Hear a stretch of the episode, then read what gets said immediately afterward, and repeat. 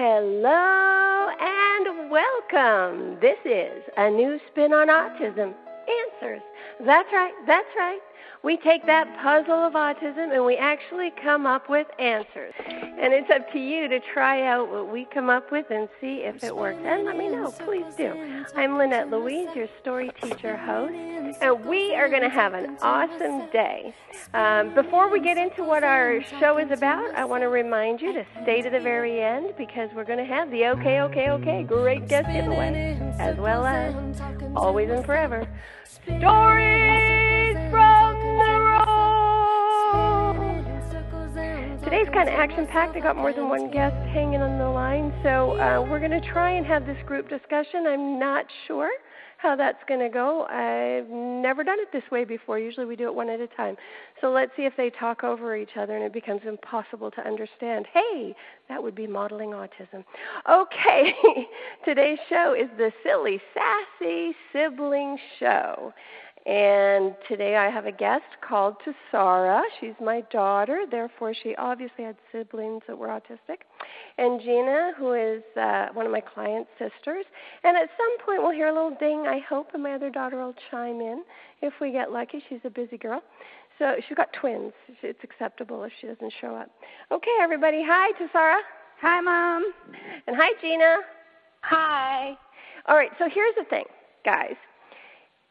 Everybody always, when I talk as a professional or when I go to different homes or especially when I go to different schools, one of the things that really comes up all the time is how the sibling of the afflicted one, the autistic person, the spectrum fellow or girl, the sibling is always sort of feels like they're left out, feels jealous, feels neglected. I mean, I hear so much about displacement. So I figured, hey, let's go for it head on. Now, we have two different situations. Tsara, your siblings were adopted. Mm-hmm. So you started out not having special needs siblings, and when they came special needs. So it wasn't quite the same story. And then Gina, your brother, just sort of became autistic as far, your mom had a baby and all that. Going to be fine, and then not. So you sort of come at it one way and Tsara comes at it another. So let's go for this. Let's start with you, Gina. Do you feel as if having your brother Xavier has left you kind of in the dust? I wouldn't exactly say in the dust, but there's definitely, he's always been the number one priority, and he takes a lot of, having Xavier as a part of our family takes a lot of time and attention, but I think I find a way to kind of, sneak in there, and I'm able to, it's been beneficial. I'm able to do a lot of things for myself that a lot of people don't do at the stage. So okay, what's an example of that? When a lot of kids need to have their parents kind of look over their shoulder and make sure they're doing everything correctly and getting all their stuff done. And I kind of have to be the one to look over my own shoulder and make sure I get everything I need to get done. Okay, and just to give people a sense of whether or not you're pulling that off, why don't you tell them how scholastically amazing you are? This is your show-off moment. I'm doing pretty well. I can't complain. I'm on the track to start applying to colleges next year, and I think I'm gonna have a good amount of options. I'm sorry, but you're really downplaying the reality here. So I'm not gonna let you get away with that. You're kind of a gifted girl. I work pretty hard for school. Yes. You work hard and you succeed at it. And you're also way into soccer, right? Is it rugby? Soccer? Rugby, that's right, rugby. Something I don't even know anything about. Okay, so you're sports-minded, you're successful in school, and your brother has taken lots of attention. Does that hurt your feelings? Like, did you feel that you were sitting off in the corner at some point going, gosh, my mom or my dad or both love him more than me? I think from a pretty young age, I kind of understood it, and I kind of understood the necessity for him to get a lot of attention. I never really thought it was like. Oh, that's Dessa. Hi, Dessa. Hello. Hey, we're in the middle of Gina answering a really cool question. We're just talking about whether or not you guys felt left out when when the attention was given to the autistic children. So, Gina, continue.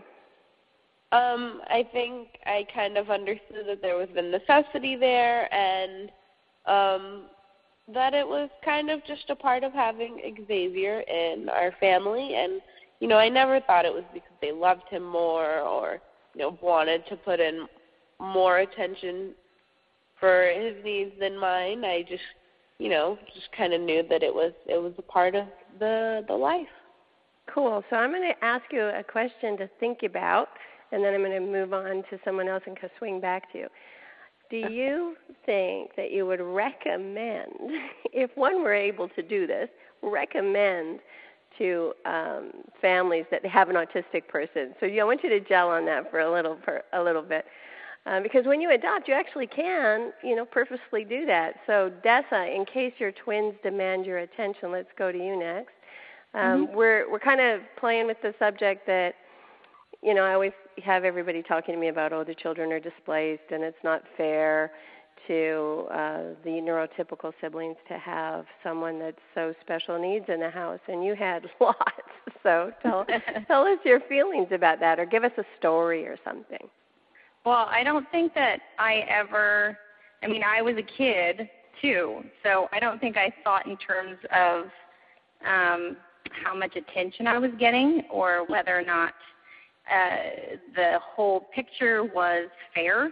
I know that in our case, you asked us specifically before you adopted the boys if we wanted to do that.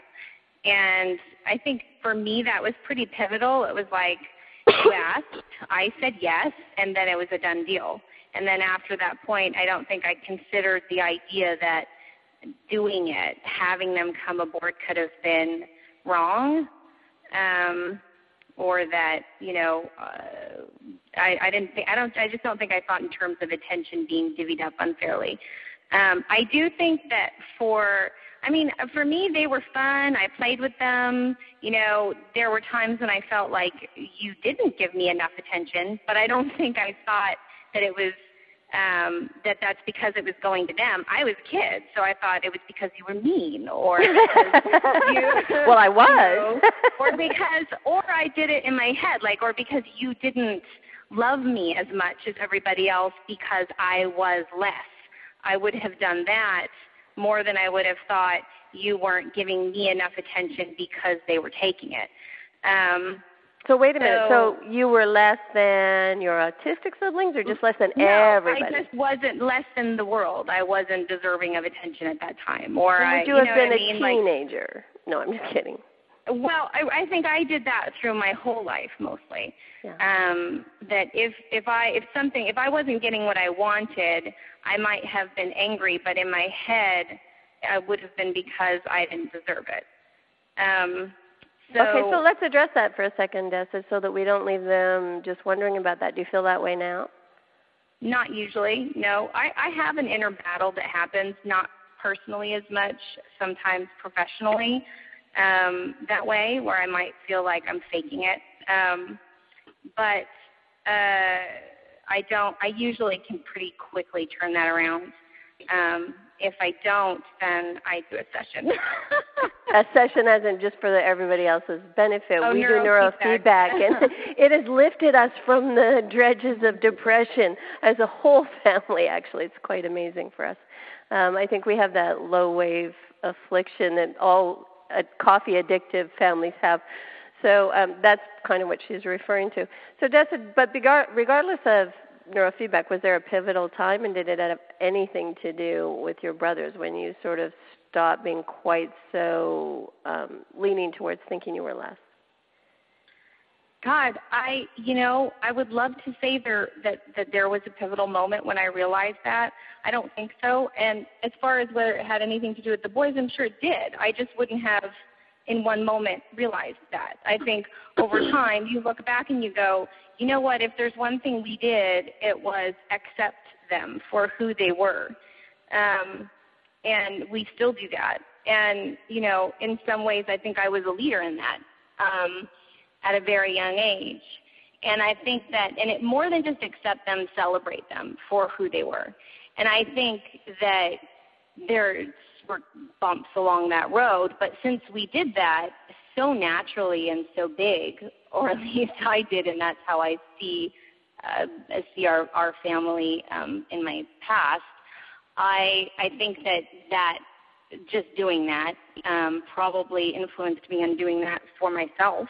Eventually you do that. You start going, wait a minute, as you grow up, you start going, wait a minute, why do all these rules, why does my moral compass apply to everyone else and not myself? Cool. Okay, we have to go to your sister now. So I'm going to give you the same question I gave Gina, because after Tsara has a turn to talk and I do the reintro, I'm going to have you girls talk to each other about this question. So it's, would you advise, if this were a thing you could do, advise another family to get themselves a special needs sibling for the home front, for the development, for the experience, for the whatever? Okay, hold on that thought. Tsara, same question.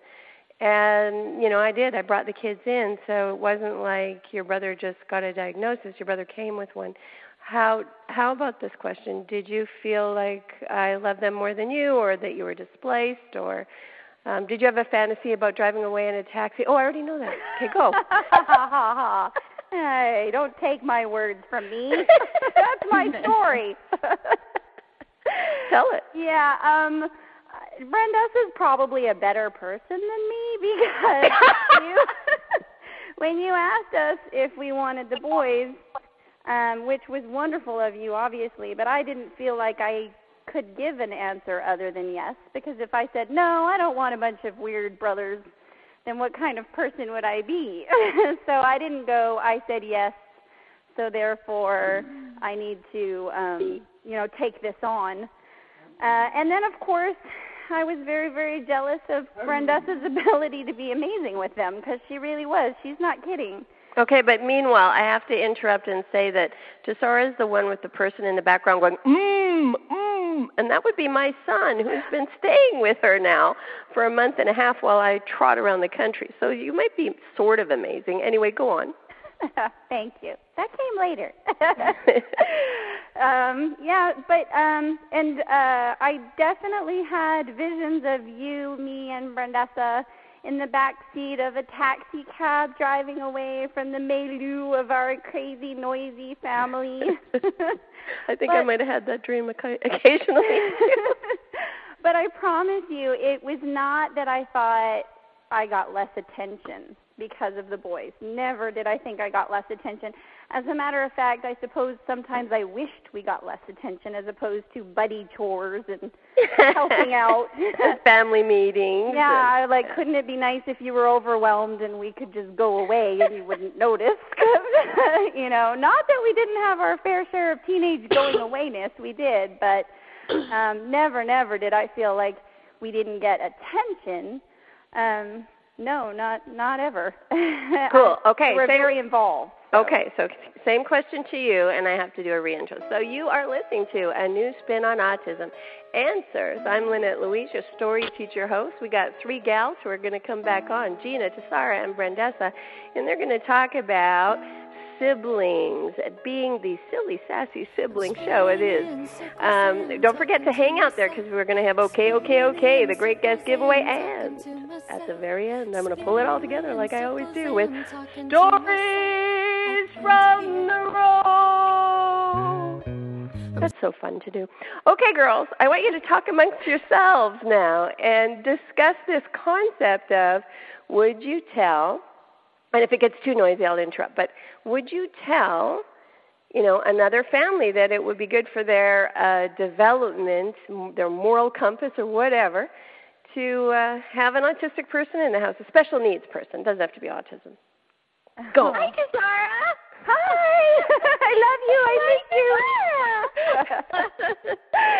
Oh, wow. I mean, that's an interesting question, because as much as it's been so amazing in our lives and we've learned so much because of it, I don't know that I would suggest run out there and adopt someone with special needs. You'll learn amazing things because we were very intentional, and, Mom, you taught us to be very intentional in terms of learning amazing things.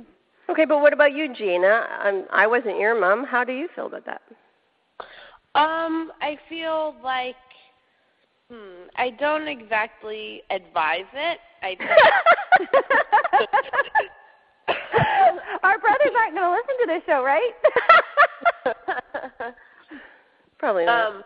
But I don't advise against it. I think that if you are prepared and, you know, you're going in with the intention of taking care of someone with autism or with special needs, it's a lot different from when you're just kind of maybe adopting someone with a special need because it feels good and it feels right. I think a lot of intention needs to go into that, and a lot of preparation and a lot of care, and I don't think it's for everyone. Well, do you think your life improved or was made more difficult by having a brother who's so special and awesome?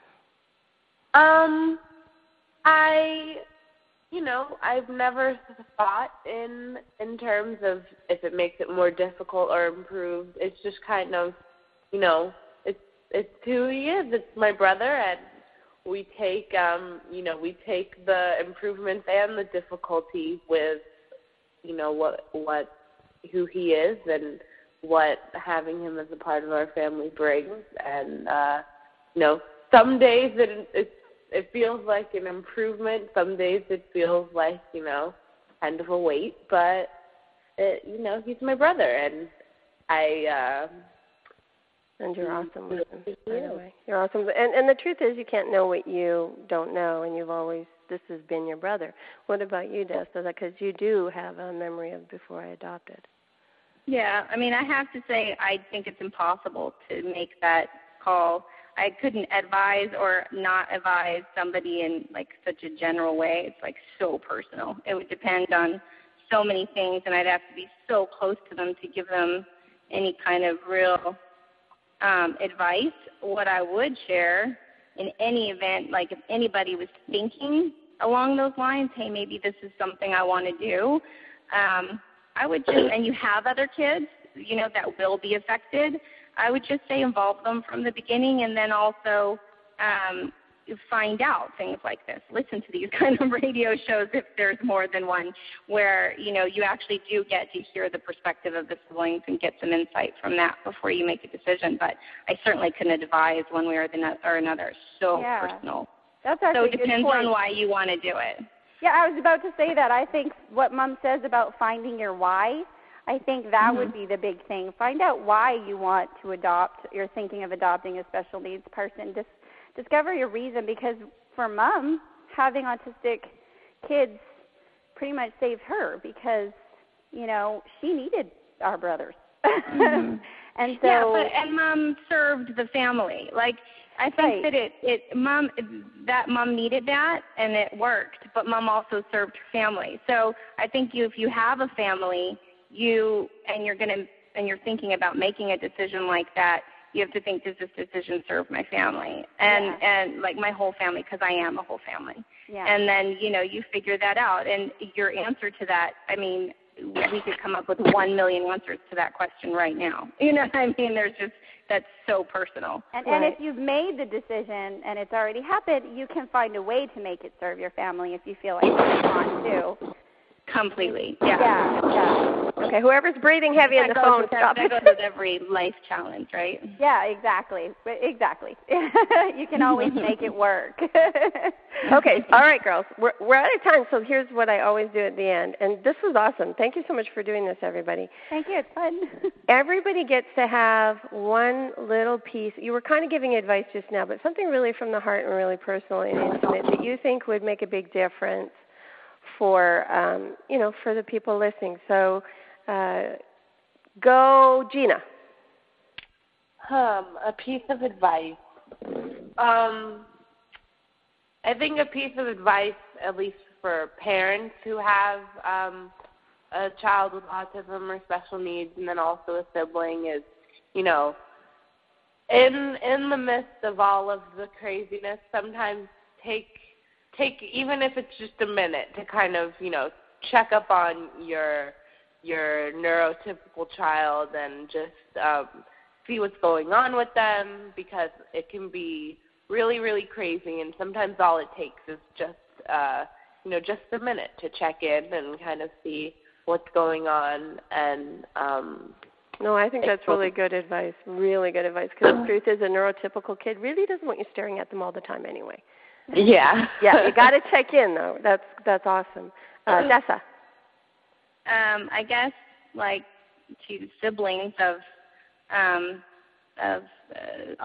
special needs children, I guess a piece of advice would be to actually, similar to Gina's, only for yourself, check in on yourself. Take the time to, every once in a while, recognize that you have your own path too, that the path of the special needs child or children is going to be such a big deal in your family, choosing it and changing it, massaging it and figuring it out, and you're going to be a part of that, and it's going to be fun. But don't forget that you have your own path in life, and it may or may not involve anything to do with that, and it probably will, but just check in and with yourself and figure out if that really does match your path and what you want and where you want to head, so that you can head there without sort of getting lost in the needs. Yeah, getting lost in their path. Yeah. Got it. That's beautiful. And Tsara, we saved you for last. The pressure is on. What is your piece of advice? After all, you do autism answers, so you have to come up with one. Listen to Gina and Brendessa. Oh, that was so good. I think that I would have to say, because it was the hardest one for me to learn and the biggest, it took me really long, but it's been the biggest change for me. It would be, I guess, for siblings and parents, is to believe in everybody, to know that everyone is a person and everyone has an unwritten future and can do things that, looking at them, you can't imagine they can do, yes. If that makes sense. No, it makes a lot of sense. But yeah. That was hard for me, and everything changed when I learned it. Just for the benefit of the audience who doesn't know you, it's pretty recent because Dar, one of my sons, her brother, the one in the background, yeah. Has been nonverbal for a long time and just recently became, you know, verbal but hard to understand. And it's been like a slow uphill battle, and he's 31. And it's just been this visit, really. I mean, you've been slowly changing, but this visit where you've seen him do all these amazing things that I keep hearing back from you that, oh, my gosh, you were right. He was a person all along. So that's never quit. Yeah. Yeah. But like you say, it's sooner's better than, what is it? I don't know. I say lots of things. Yeah, sooner's better than later, but later's better than not at all. Yes, sooner's better than later, but later is much better than not at all. Yeah. Okay. Yeah. Hey, thank you guys. That was so fun. You were awesome. That was very fun. Thank you. You're welcome. Yeah, thank you. All right. So Gina, thank you. Brendessa, thank you. Are the twins up? No, they're still sleeping. Ooh, I'm about to leave right now and go get Darian in tonight. Okay. Well, you go get your babies. You go take care of your brother and go get your kids. And, Gina, go off to school. And thank you, everybody. I have the great guest giveaway coming any second, so I'm going to say goodbye to you, but thank you. Thank you very much. I'm going to try to get the giveaway. Thanks. Okay, bye. Bye. Wow. That was fun. Coming up next, we have something very interesting, water and autism. Mary Cavanaugh is going to talk to us about that in the the great guest giveaway. I always feel like I should do it like Tony the Tiger. I can't do it, actually. Never mind. The great guest giveaway. Here she is. So, Mary, tell us about water and autism and why you think the two go together or have anything to do with each other. Okay, well, we know that there's a lot of inflammation in autism, And we also know there's low oxygen in autism and low blood flow in autism. So, and that affects energy as well. And the way I found out about this was I went to, I actually belonged to another company, and there's a doctor there, Dr. Corinne Allen, and she is a brain injury specialist. She runs the Brain Injury Center. She's researched the brain for over 30 years. And when she incorporated this water into her program, she was able to increase the functioning of her patients by 35%. So what is this water? Tell them so that they know what you're referring to. Okay, the water is actually, it's ionized water. It comes out of a machine. It's that sits on your kitchen counter, and it's actually, it's a medical device actually in Japan, and also a medical device in Canada. And it actually microclusters the water. So instead of 12 molecules, you have 5 molecules, which increases the absorption rate in the body. Normally your absorption rate for water is 25%, and that increases it to 80%.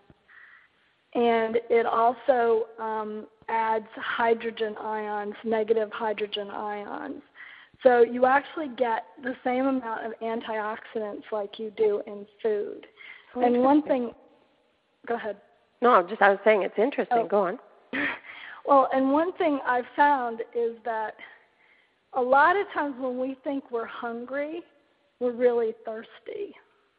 And when you drink this water, usually water feels really heavy on your stomach, but when you drink it, it's already absorbed before it gets to your stomach.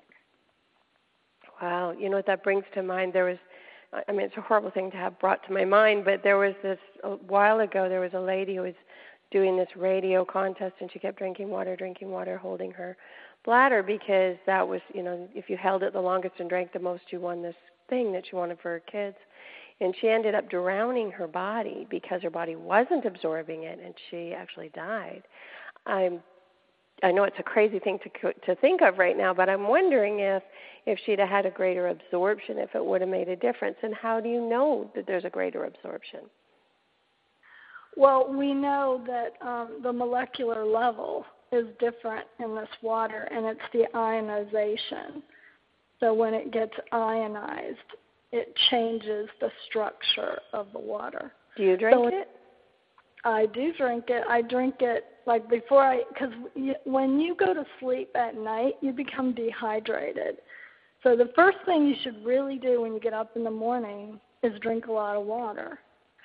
And this water is a lot easier to drink just because it's lighter. It'll never, if you jump up and down, you drink regular water, it sloshes in your stomach. This water doesn't do that. Really? So it's a lot easier to drink. Yeah.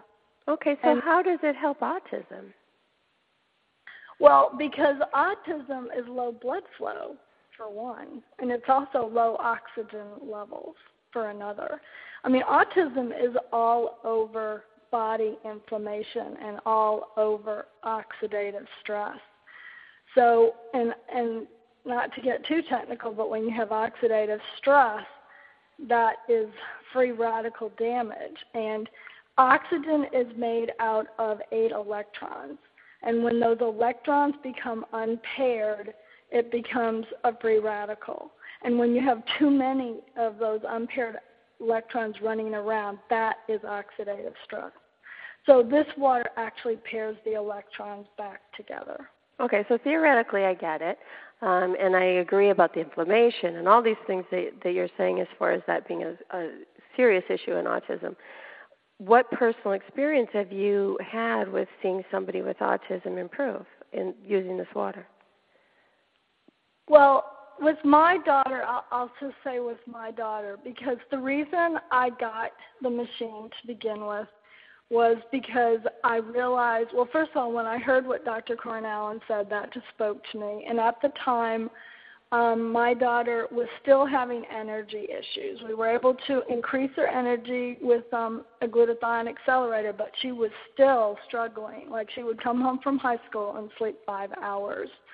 And that was a problem for me because I didn't see how she was really going to function as a teenager. Teenagers are supposed to be busy. So once I incorporated the water, and another thing that we have to remember, and I didn't realize this, but when you have a brain injury, and autism is a brain injury, you are severely dehydrated. So actually, I never realized that my daughter never drank water until I got the water machine, because she never did, and or very rarely, or very little. But the brain is made out of 75% water. That is a lot of water. I mean, the brain actually floats in water, and the body's made out of 70% water as well. So did she get more energy from the water? Yeah, she might sleep like an hour after school, but she actually now, if she has activities after school, she takes about a thermos full of water and she drinks it during the day. But she's able to complete her activities. So that's so that's an improvement. Now I'm still encouraging her to drink more water, because we need a lot of water. That's how our blood flows, and that's how the oxygen level flows to the brain. I mean, the blood is like gas in a car. Okay. So tell me something. What is this company, and what's the website? And tell me about that. Well, the name of the company is actually called E-Magic, and the trademark for the water is Kangen water. And I'll caution you, because when you go on the internet, I mean, we're like probably the most hated company online. But because? Well, because there are other water ionizers out there, but this is like the Mercedes. It's like, you know, you have a Mercedes and you have an IKEA car, and they both have the same parts to it. But we know that if you're in a Mercedes and you have a car accident, you have a whole different outcome than you do with an IKEA. And our plates are a lot bigger, for one thing. The power of our machine is a lot bigger. We are a medical grade. We're also commercial. In California, they're putting it into hospitals. They're putting it into nursing homes. I mean, we have a commercial market as well, because this is not just drinking water. This is like, if I have a sore throat, it goes from 11.5 strong Kangen water, which is alkaline, to 2.5 acidic water. And another reason I think this is great for autism families is because kids with autism cannot detox properly, and we always have a lot of toxins around us, and just our cleaning agents. And you can totally green your house with this water. Wow. With the 11.5 water, you can use for laundry. You can use it for cleaning windows. You can use it for cleaning floors.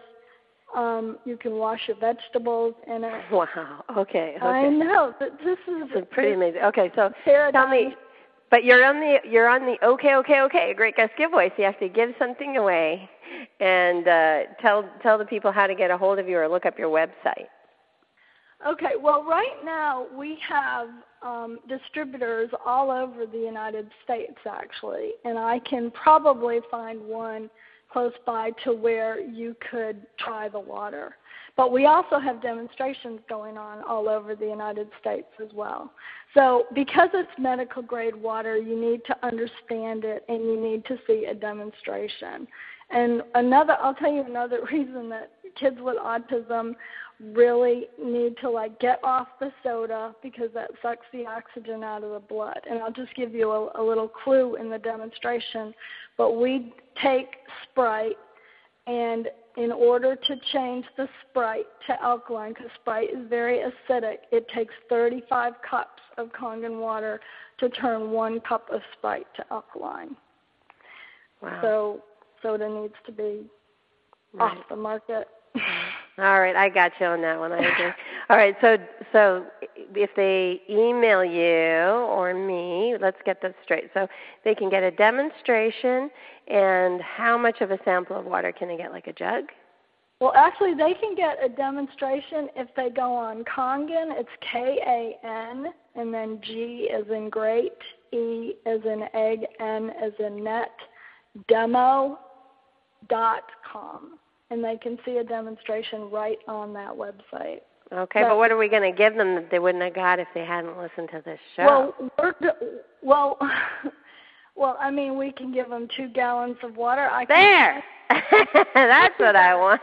There you go. I want them to see the demonstration first so they understand the properties of the water, because it is medical grade. I mean, I've been able to take this water on the plane because they can test it and see that it's different. Water is not water. Gotcha. All right. This actually sounds pretty exciting, so I hope somebody does this. Come on, guys. I know it's a podcast, but you can do it.